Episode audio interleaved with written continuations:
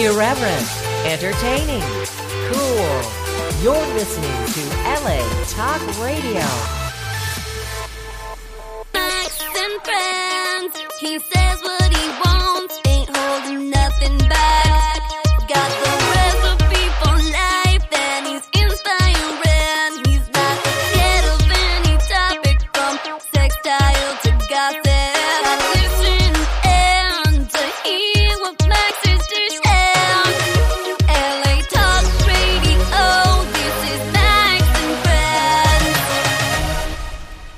Well, LA Talk Radio. This is Max and Friends. I'm your host, Max Tucci.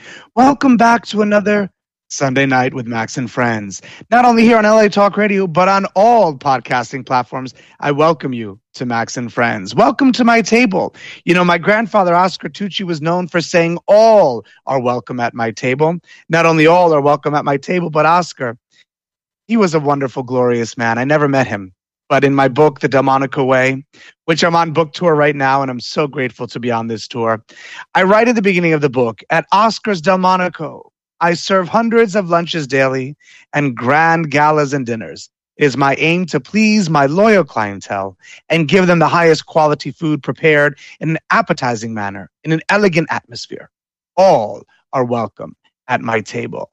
And my dear grandfather wrote that in December of 1953. So when we journey back to the days, the days of Delmonico's past, where Oscar Tucci, my grandfather, Mario Tucci, my father, my aunt Mary, were all at the really the the welcoming double doors of Delmonico's down on Beaver and South William Street. And they would open the doors and say, All are welcome at our table. I welcome you tonight to a new episode, to a new program, to a new journey.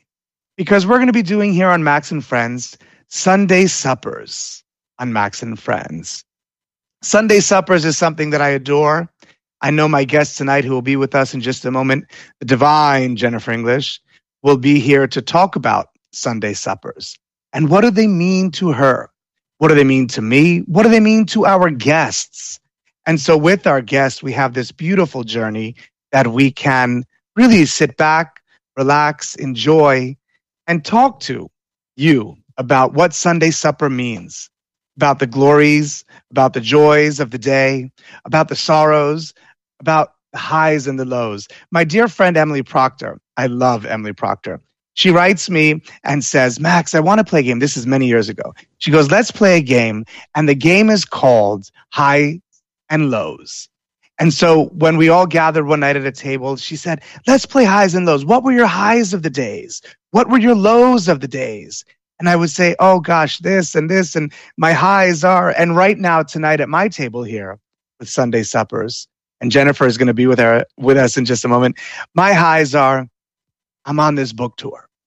I'm able to meet you all in person, to welcome you to my heart, to my table, to the pages of the Delmonico Way, to teach you and show you how to set a table, how to serve, how to be a guest, how to be a host, and most importantly, how to validate, how to say, I hear you, I see you, and you matter. You know, those were words that my grandfather and my father taught me my grandfather taught my father, and then my father taught me, because the joys of of really uh, the pages of these this book, The Delmonico Way. Since I never met my grandfather, I was able to interview so many people that knew him. The great Lalo Arpaia, who joined me at the Rizzoli bookstore the other evening, Pamela Fiori was the moderator, and he was in the room, and I saw him. And when we were talking about Delmonico's past, I just knew I had to honor Lalo Arpaia. And so I welcomed him to the stage and I said, Tell us about your story, about what it is that you learned from Oscar Tucci, from Mario Tucci, from Mary Tucci, from Delmonico's. And he shared so many beautiful, wonderful stories. And in that moment, there was that validation. And as the night went on, there were so many wonderful questions. One in particular was, How do we bring glamour back? And I quoted the divine Maya Angelou. Maya Angelou once said, When you learn, teach. It's our obligation to teach the future about glamour. It's our obligation to teach about hospitality. It's our obligation to teach them about welcoming all to the table. So tonight, without any further ado, I'm going to invite Jennifer English to my table, to my new Sunday suppers. Once a month here on Max and Friends, we're going to be doing Sunday suppers. Now, Carla Hall might join us. Chef Amy Simpson might join us. Chef Katie might join us. Marisa May might join us. Whoever the guest may be, it will be a guest of honor. We'll have a chair ready for them to join us, to sit down, to have the conversations of what is the future of food and hospitality and what is our role in the future of food and hospitality. Our role is bigger than just the Delmonico way, sublime, entertaining, and legendary recipes from the restaurant that made New York. Our role is to validate, to be that exquisite guest, and also the consummate host. So, Jennifer English, tonight here on Max and Friends, welcome to our first Sunday supper. Well, hello. I absolutely love that I'm your first guest for Sunday suppers. This is a wonderful honor. Thank you so very much. Well, I'm glad that we have a chair ready for you at the table. We've had wonderful Max and friends over this. Can you believe 2022 is coming to an end? and all the conversation we've had this year on on just the the joy of the hospitality industry and what it means. So thank you for for winding down the year with me. Isn't this like I love saying 2022. It's like the old Barbara Walters 2020. and I love just being able to reminisce about the past and also to think about the future. And what I love about you Jennifer, when you come to the table, you come ready to talk about the past. You know, we have to look back to move forward. And I was at the UN recently where there was this wonderful conversation just about looking back to move forward. And what does it mean in advertising? And then I said, like you say, let's take it one step forward. Let's take it one step forward. Let's look back so that we can take it forward. And how can we take forward the hospitality industry and all that we were learned and all that we were taught from the greats like Oscar Tucci, Sirio Maccioni, Tony May? What did they teach us that we can then go forth and teach to those that will be taking over this industry. It, so, Jennifer, I mean, it's a single word. It's service. We service. are in service. We We're are to be in service. So you know, the word, well, the I, word service. I have to ask you, what does the word service mean to you, Jennifer English? It's just a total and utter privilege. Mm. When you were saying before that it's our role, it's our duty, it's how we've been.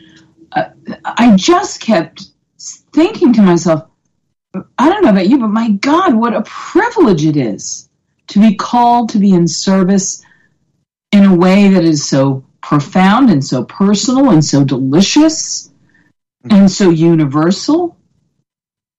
There really is almost no other aspect of life mm that that brings us together from all over the world.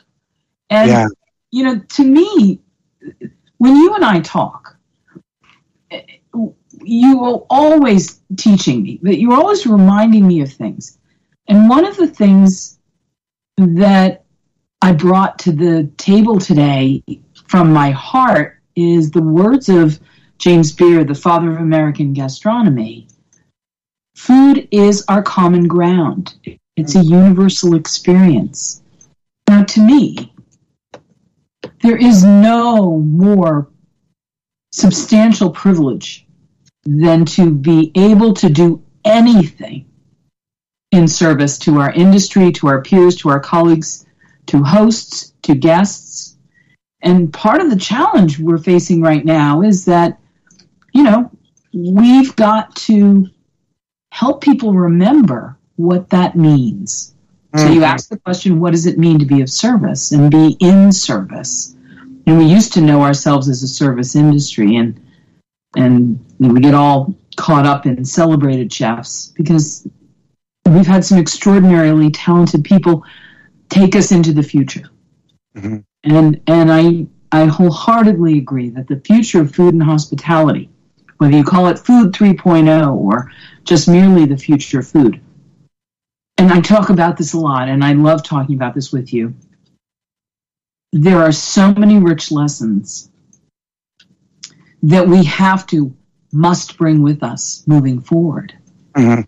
Uh, things that people like Oscar Tucci, um, Sirio Maccioni, uh, some of the legendary restaurateurs of today, some of the some of the people who were defining the future of food, people like Irene Li from from Yes. in Boston.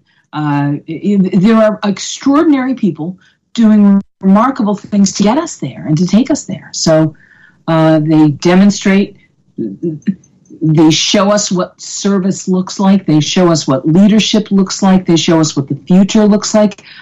Uh, and to me, all of these things are where I think we're going to have an awful lot of fun on Sundays when we get together for Sunday suppers. I love fun. the Sunday suppers. You know, I want to look back real quick because when I'm reading the pages of the Delmonico Way, you know, I love the I love the whole concept that the UN had the other night was looking back to move forward. And there's a section in the book where we call them the Delmonico ways, and they're these little royal hand pointing to something that stuck out to my story, to my editor, where he said, you know, this is something so special that we have to highlight it. And speaking of service, and what did service mean to Oscar Tucci and to Mario Tucci? Mhm. And so there's a little pull quote right above a beautiful Donald Robertson drawing of Gypsy Rose Lee on top the table at Delmonico's. And we, I write, "Li- limousines and yachts. The old saying, location is everything in New York City real estate rings true for restaurants as well as residents. Wall Street became a ghost town after the stock exchange and closing bell. As a concerned effort was made to keep dinner at Delmonico's as busy as lunch, when more than a thousand people were served. In the 1960s, Mario, my father, enrolled his driver and limousine to chauffeur guests between the Upper East Side and Midtown and the restaurant's downtown location. This ingenious idea became the talk of the town. Weekend dinner reservations surged. Oscar's nephew, Renato Beneforti, a fellow restaurateur, recalled that Mario learned early to attract celebrities by comping their meals. He would offer, Come dine at Delmonico's, my treat. I will send a limousine to collect you. The concept was so successful that Mario not only increased the numbers of cars in his fleet, but also added his private yacht, the Firebird, to the transportation options. On board, guests dined on caviar, oysters Rockefeller, like in page 128, shrimp cocktail on page 196, and lobster Newberg on page 164, and many more of Delmonico's famous dishes as the voyage down the Hudson River and around the Statue of Liberty and the New York Harbor. That, Jennifer English, is service. Would you agree? Yeah, no, completely. But help me understand something because this is a legacy that is legendary and legend. And I'm I'm keen to understand when we talk about the Delmonico way and the idea of of important intention as it relates to guests and and being good hosts and cultivating conviviality. I mean, in, in the thing you just read, I, I th- there are I don't know 20, th- 20 points I, I want to run back and talk about. We could sit here literally all night. Uh, I have to mention, you don't do a thousand covers at lunchtime by yourself Right. the platoon of people engaged in this service, all walking and all marching and all singing in you know the same tune and this marching in the same direction. That had to have been something. I mean, think about it for a second. A thousand covers at lunchtime. Mhm. What must that incredible physical space have been like? The bustle of the kitchen, the clattering of the pots and the pans, uh, the incredible volume of food, the quality of the food. If you begin to understand what that really means, the efforts that went into this, Yeah. the sourcing of the ingredients, And you know, the sourcing, the sourcing of the ingredients we're going to talk about when we come back. We're going to take a quick break here on Max and Friends, and we're going to talk about the Staten Island farms that brought the food that my grandfather selected the food at and brought to the restaurant from Staten Island to Bridgeport, Connecticut. Right now on Max and Friends, we're going to take a quick break, and we're going to be right back with my guest at Sunday Suppers. Jennifer English. Stay tuned. We'll be right back.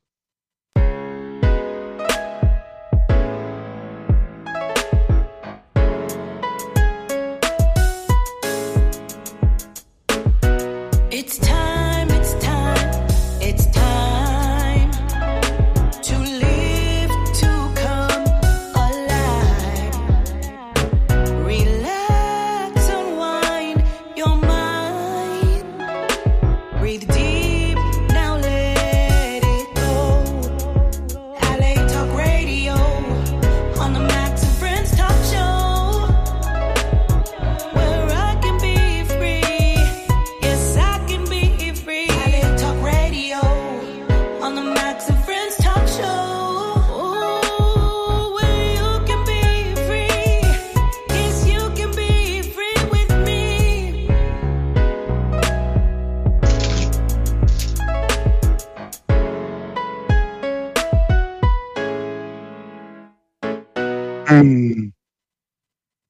Where you can be free with me on LA Talk Radio and Max and Friends.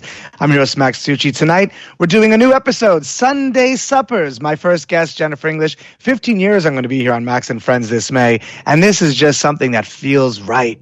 You know, Jennifer, we were talking about food before we played that lovely break. And I did a wonderful interview with Sharp Middle East Magazine and a beautiful young lady, Meredith, who was at the um, Rizzoli book signing. She said, Max, I have to do a story on you. And she titled the story, Setting the Standard the Delmonico Way with Max Tucci by Meredith Leon McCormack. And when she asked me about food, I said to her, you know, it was it was a great moment of pause where I really had to think about the question. And the question was, why do you think food is such a big part of cultural expression? And I answered her, and it's in this month's um, Sharp Middle East magazine. I said, food is a big part of cultural expression because it celebrates the world. It is also a reflection of our ancestors. Our ancestors figured it out. Depending on where they lived, they were in touch with nature and the gifts of each region. Our ancestors understood seasons and what nature produced during each of them. The expression of food is a reflection of our past, and we are responsible for celebrating them and what they created. We then become the future of food, as each culture has its creations of culinary cuisine. How we experience food is how we experience life. What does food mean to you, Jennifer English? It's a really interesting question, and in its simplicity, we could again talk for hours and hours. During COVID, I had the chance to talk to people that would have normally been really busy, and we all stopped and had time to pause and reflect and think and contemplate and actually let our minds wander and really focus on the things that we actually believe, what's important. And when it pertains to food,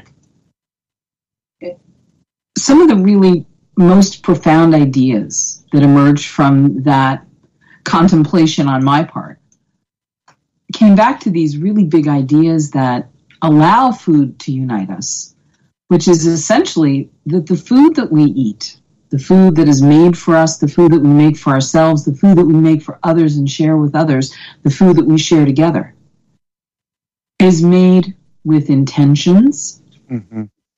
And it's made with the energy of the moment, of the person we are, of the intentions and emotions and energy that we have that we're sharing with that incredible guest or ourselves, even.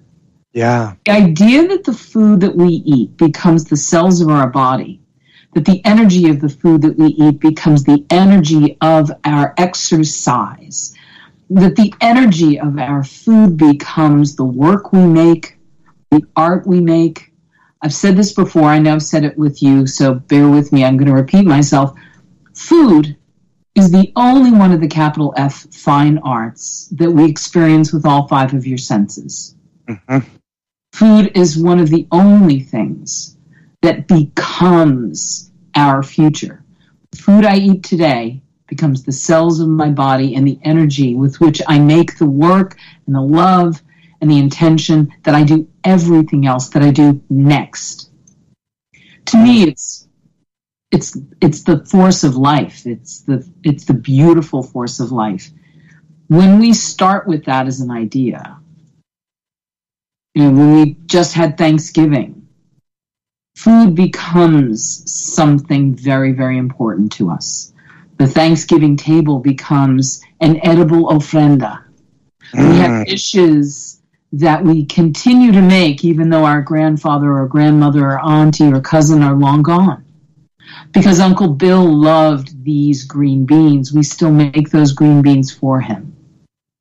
Why do we do this? Mhm. Because when we share these bites of food with the intention of that person being with us, that person stays alive with us. Yes. How we stay alive, it's the way that Oscar Tucci and Mario Tucci and Aunt Mary and and the ghosts of a thousand servers and cooks and farmers and fishermen that were at that lunch, whichever lunch that was, when you had a thousand covers at Delmonico's. They are alive right this minute.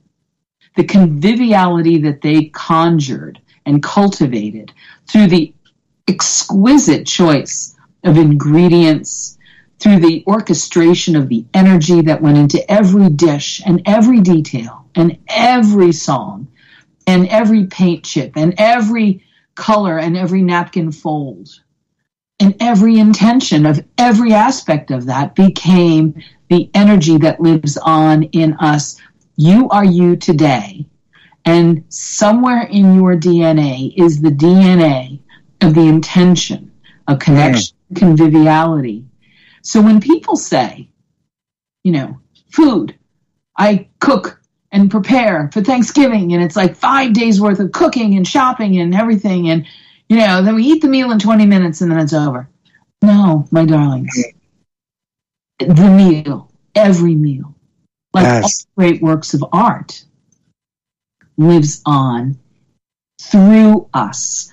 We become what that meal had to give us, and we give that in turn to someone else. And so when we talk about this, I think this is a really big idea that that when we say food is life, I mean, of course, it gives us energy and it keeps us going. And if you don't eat and you don't drink water, you'll die.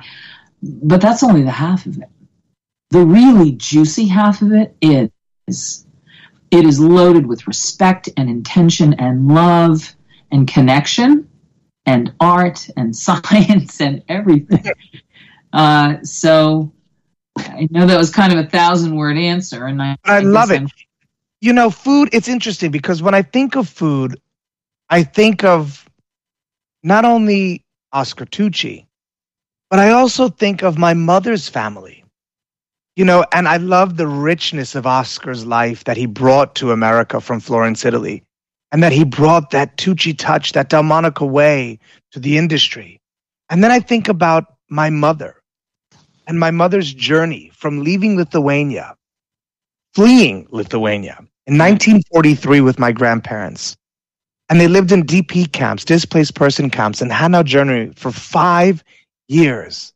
And when they came to America, my grandmother brought with her the traditions of food from Lithuania. So when I think of food, I think, you know, the, the I love the song from Oliver, Food, Glorious Food, right? And then I think of growing up, my Lithuanian grandmother always made her famous potato pancakes, right? And she would top them with rukšta piena, sour cream in Lithuanian. Mm. Now, of course, they didn't have caviar in DP camps, but it was that extra touch that my grandmother loved to serve me. And they were allowed to, and uh, being they were because of so many efforts to flee Lithuania and create a new life in America, they were able to afford the caviar.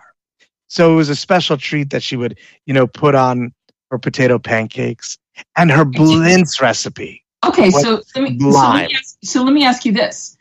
Uh, my grandmother uh, came, her family came from Poland, and she would make the potato pancakes, and and she would use a box grater, and she'd grate the potatoes. yeah.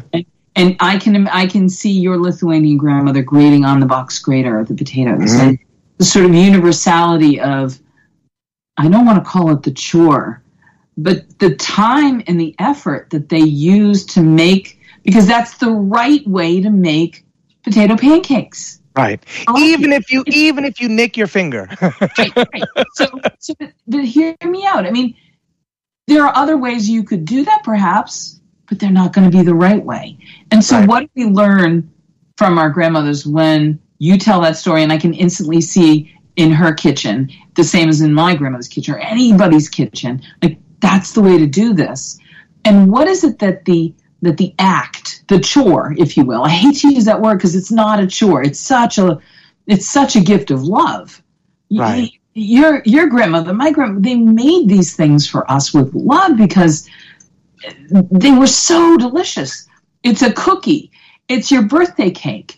Uh, Yeah. I don't know what you ate you know, birthdays when you would go as a kid to Delmonico's. But talk to me, like, what does Sunday supper look like, and why does it mean something to us? Why, when we talked about doing Sunday suppers together, do you instantly go, "Oh, oh my God, yes, yes, let's do this"? feels right. Because Right. here's why, Jennifer. You know, my grandfather Oscar did it, and my grandmother Severina did it. They did their work.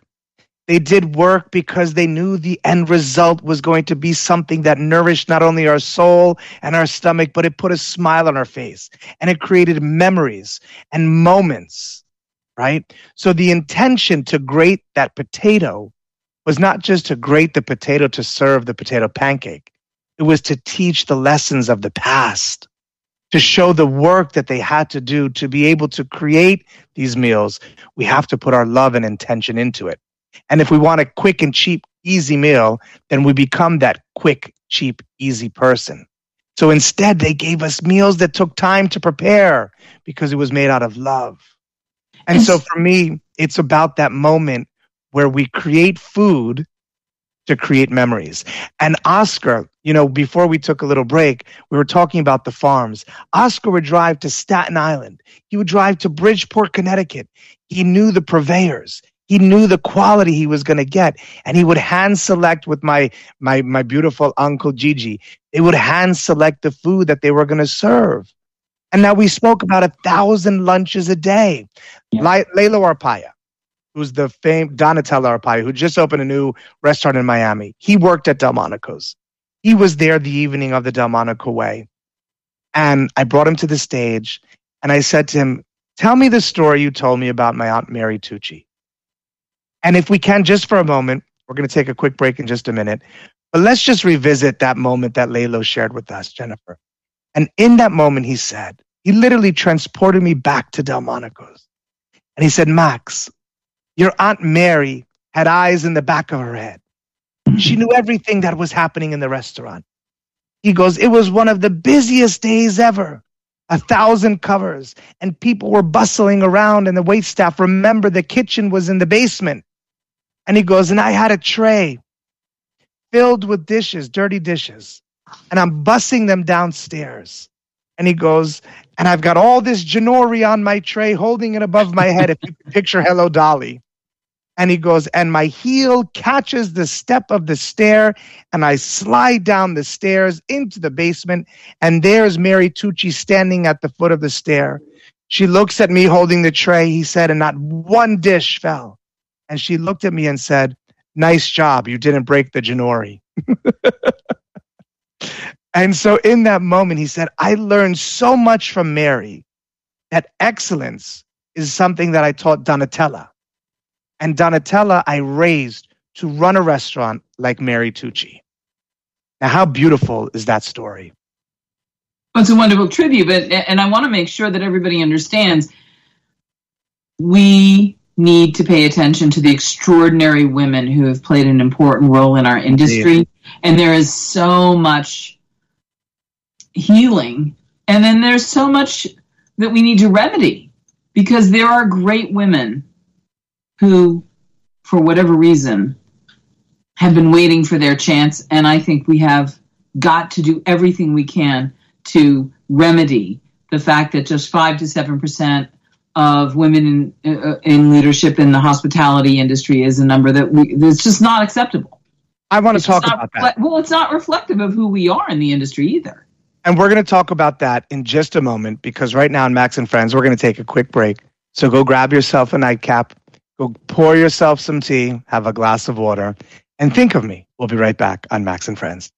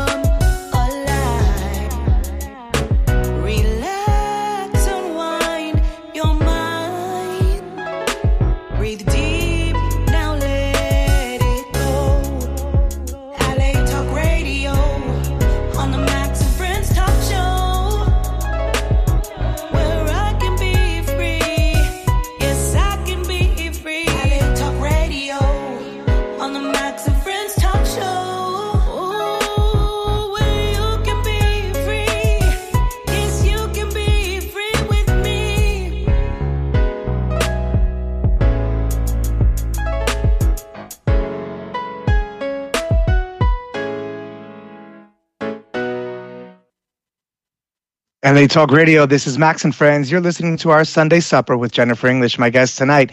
Before we went to that quick break, we were talking about women in the industry, the femininity, the feminine energy. You know, Jennifer, and we write about in the book, The Delmonico Way, which you can get right now on Rizzoli.com or you can find wherever you purchase your books. I was at a local bookstore today, the Oblong Bookstore in Hudson, New York, in, in I'm sorry, Rhinebeck, New York. Was so much fun. We signed a bunch of books today, but we talked about the power lunch, Jennifer. And the term power lunch was coined by Esquire editor in chief Lee Eisenberg in a 1979 article about the then new lunch scene at the Four Seasons in Midtown. Mm-hmm. But a century prior, a century prior, when we go back to 1868, Jane Cunningham Croly, founder of the Sorosis Club, a philanthropic women's club, arranged for the club members to lunch at Delmonico's on April 20th, 1868, resulting in the first woman's power lunch. Wow. Okay. So it wasn't a cakewalk after that for women. You know, it's not like, oh, the next day all the restaurants open to, to allow women to dine unaccompanied by men. That's what it really happened. It was the first time women were allowed to dine unaccompanied by men.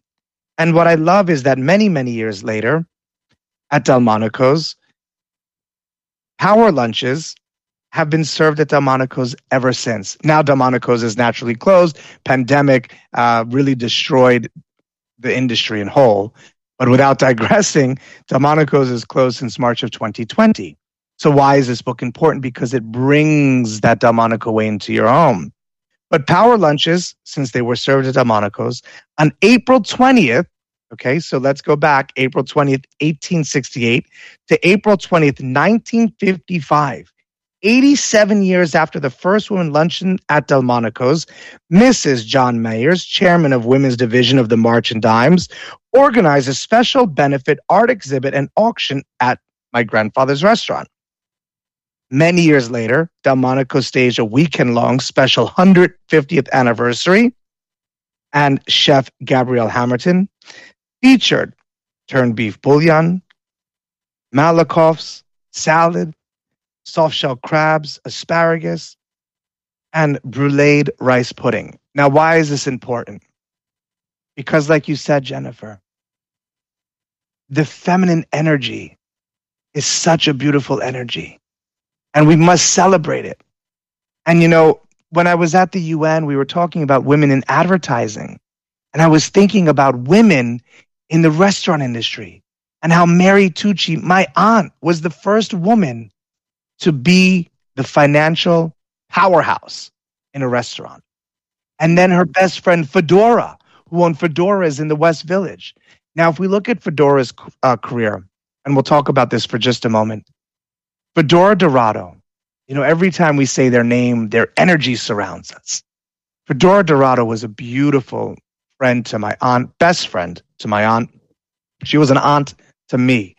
And growing up, we used to go to Fedora's in this townhouse in New York that she owned. And in the garden level, she had this really spectacular little joint. You would walk down these stairs, a red light glowed, and it was like in the heart of yay, America, right? In the West Village. And why is that important? Because when the AIDS pandemic broke out, Mhm. Fedora would feed, hand feed her friends who were dying of AIDS without any fear. She would sit in that restaurant. All are welcome at my table. She would sit there. I could weep, and she would feed those dying. When people were scared to eat off of forks and knives during that period, I remember a story where my Aunt Mary said someone came to the restaurant bringing their own cutlery because they were scared. They would go to Fedora's and bring their own cutlery because they knew that Fedora was feeding patients with HIV AIDS. And Fedora had no fear in feeding them. And in those moments when those men were dying, she fed them love. Mhm. And let's just take that moment and breathe that in to see this beautiful woman who helped so many people in their last moments feel validated. I see you, I hear you, and you matter. That You is asked- the Delmonico Oh, way. you asked, yeah, you ask what food means. Right. And not only is that the Delmonico way, but that is hospitality. That is service. When no Right. one else will feed you, be the person that does. All right, I have a really hard question. Okay. And Fedora was a great host. hmm My friend Carlotta Flores has owned and operated El Charro for 50 years. Her aunt, Tia Monica, owned the same restaurant for 50 years. This year, they've celebrated the 100th anniversary. Two Mm. extraordinary women, two legendary hosts. I think of people like Mrs. Leah Chase. I want to talk about these incredible hosts when Mrs. Chase would describe how things were done in her restaurant, she wouldn't say, Well, in my restaurant, this is how we do things. She would say, Well, in my house. hmm When we talk about what it means to be a great host, what it means to make hospitality, and hospitality, of course, gives the moment in time and place for things to happen that then sort of percolate into conviviality, right? Mm. That joy of sharing all this together. But come back for a minute.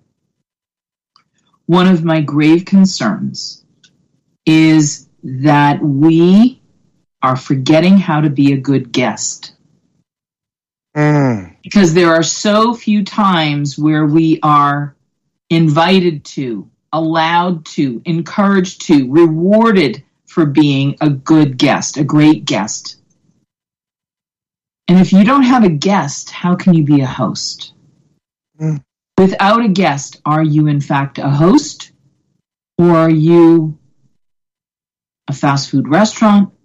If you don't have the intention because you don't have a guest, you just you just have a transaction. I know this is a really painful thing to talk about. Have have we or are we running the risk of transactionalizing food in a way that erases the notion of host and guest?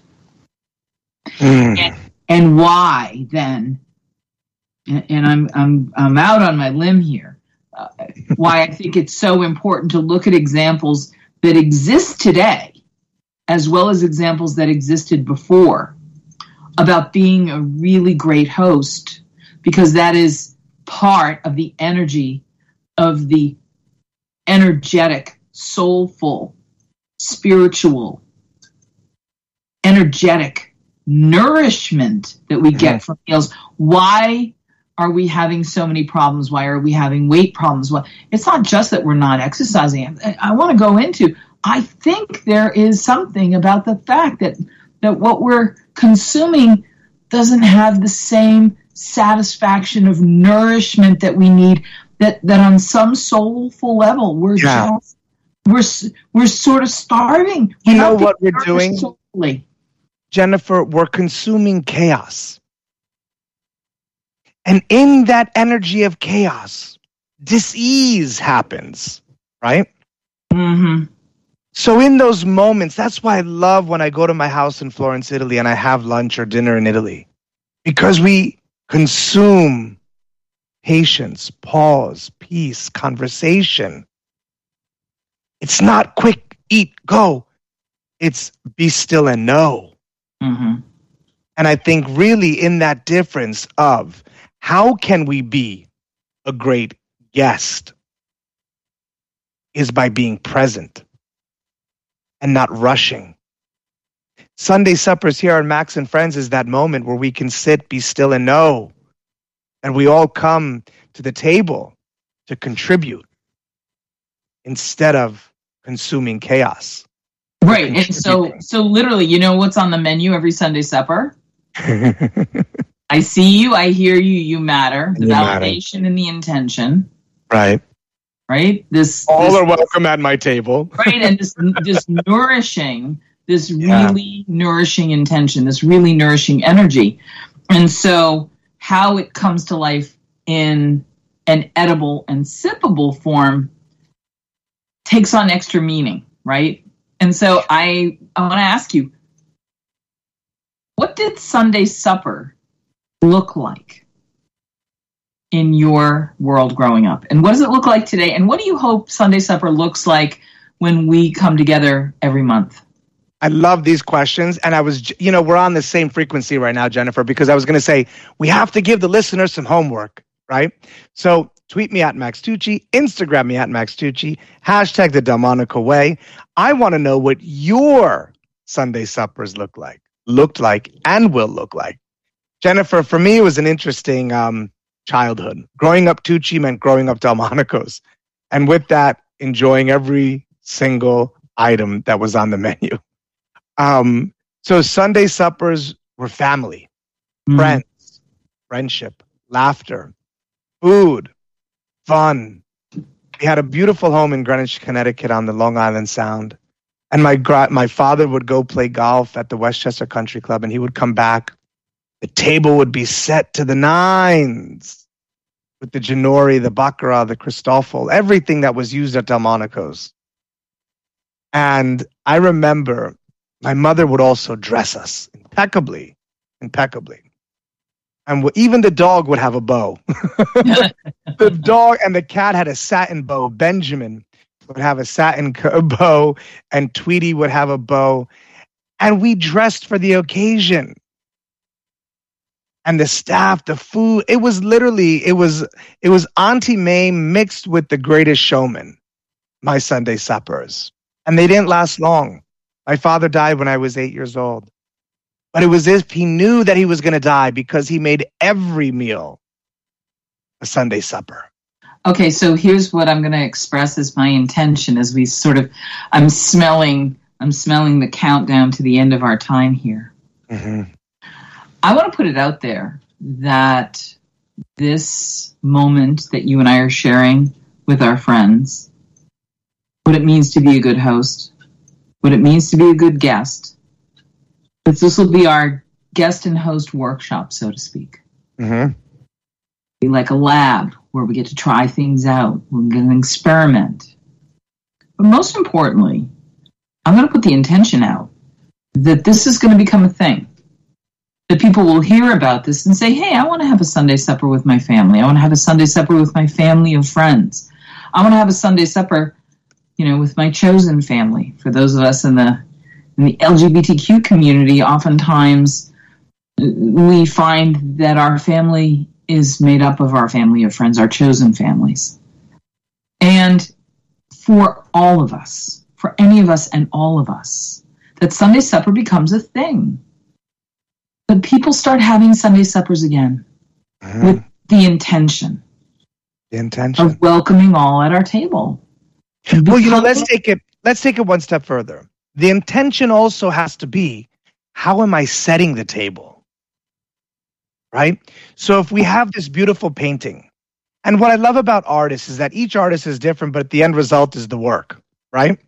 So, how are we setting the table? Set the table with intentions. Mhm. How are we setting the atmosphere? And I want to talk about the table real quick because we have just a couple of minutes. And I'm going to ask you a question.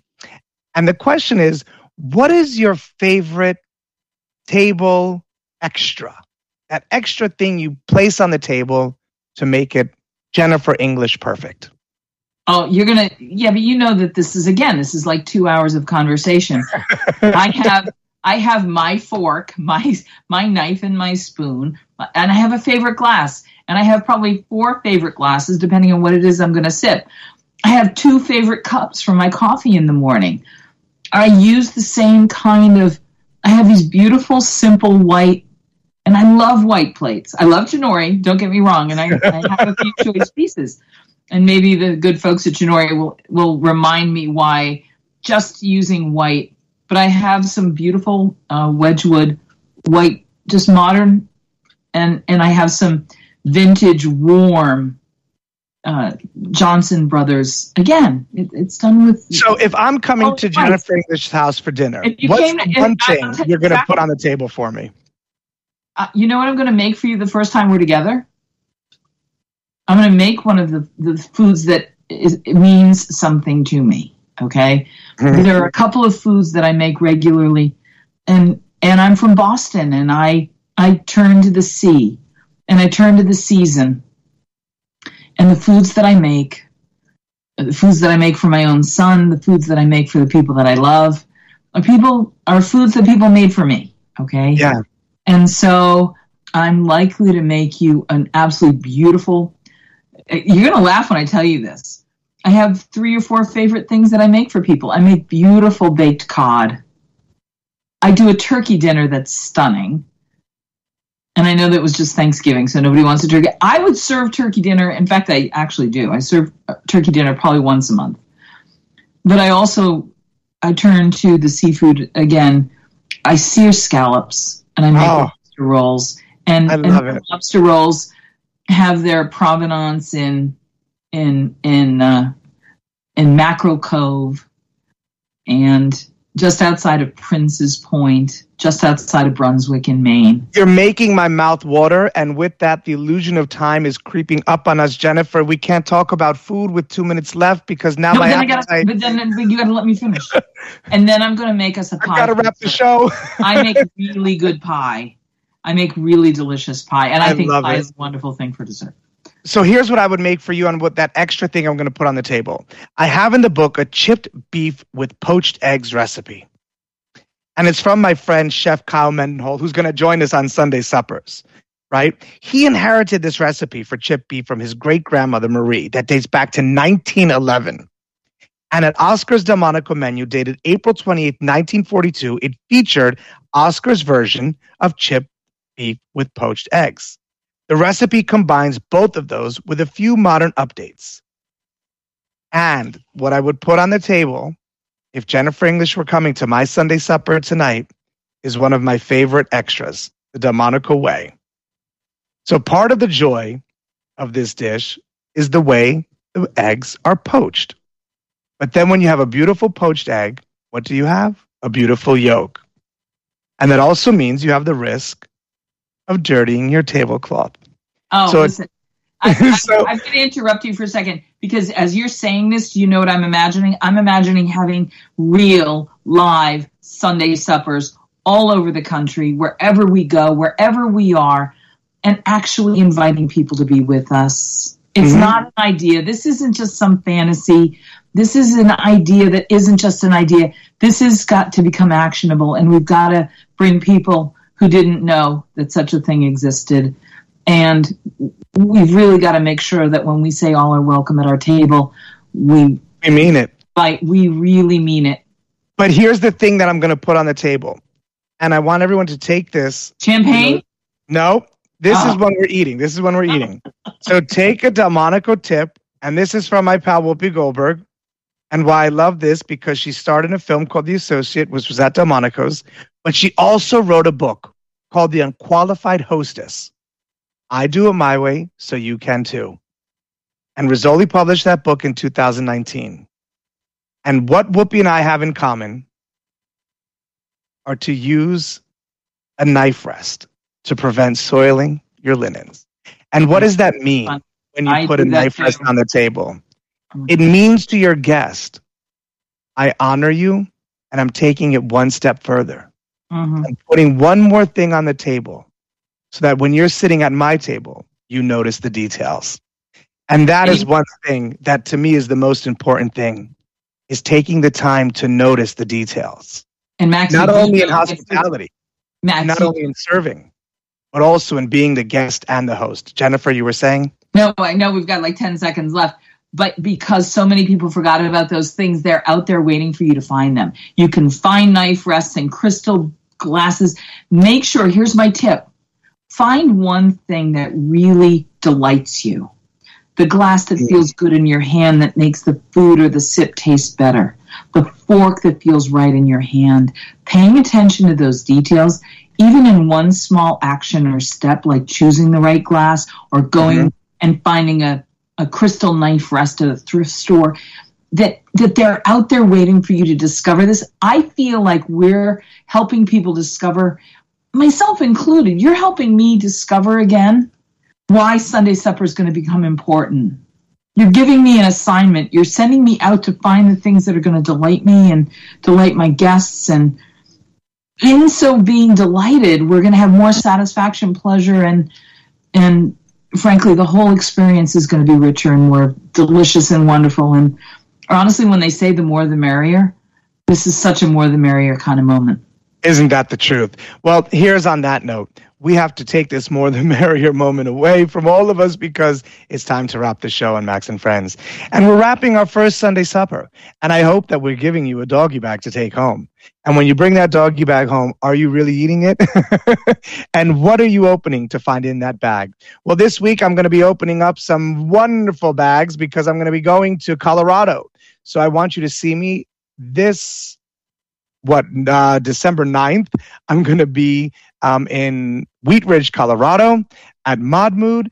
December 2nd, I'm going to be at Peppercorn in Boulder, Colorado. And wow, I forgot. No, uh, this whole week, Jennifer, you know, I just I just went right to Colorado mode. I will see you all Tuesday at the Ridgefield Library in Ridgefield, Connecticut, 7 p.m. You have to register for that. We're doing an author talk on the making of the Delmonico Way. And then I will be at the 30th of November at the Colony Club in New York. They're having their um, holiday boutique. And I will also be in the evening at New York, in New York at the General Society of Mechanics and Tradesmen of the City of New York. oh And I'll be doing an author talk there. All are welcome at my table. For more information, you can follow at Max Tucci on Instagram, and there you'll see my tour dates and my author engagements. And I welcome you to the table, and I leave this with you. Thank you.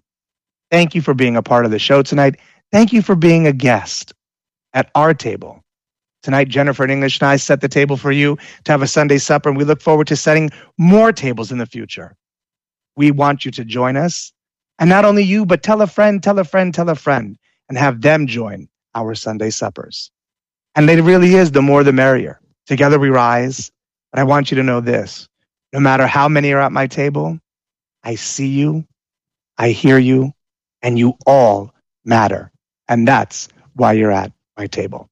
I'm your host, Max Tucci for Max and Friends. Before we go, Jennifer English, thank you for being at my table tonight, at our table here on what Max an honor what a privilege and thank you for inviting me and thank you to my industry for allowing me to be of service Yeah.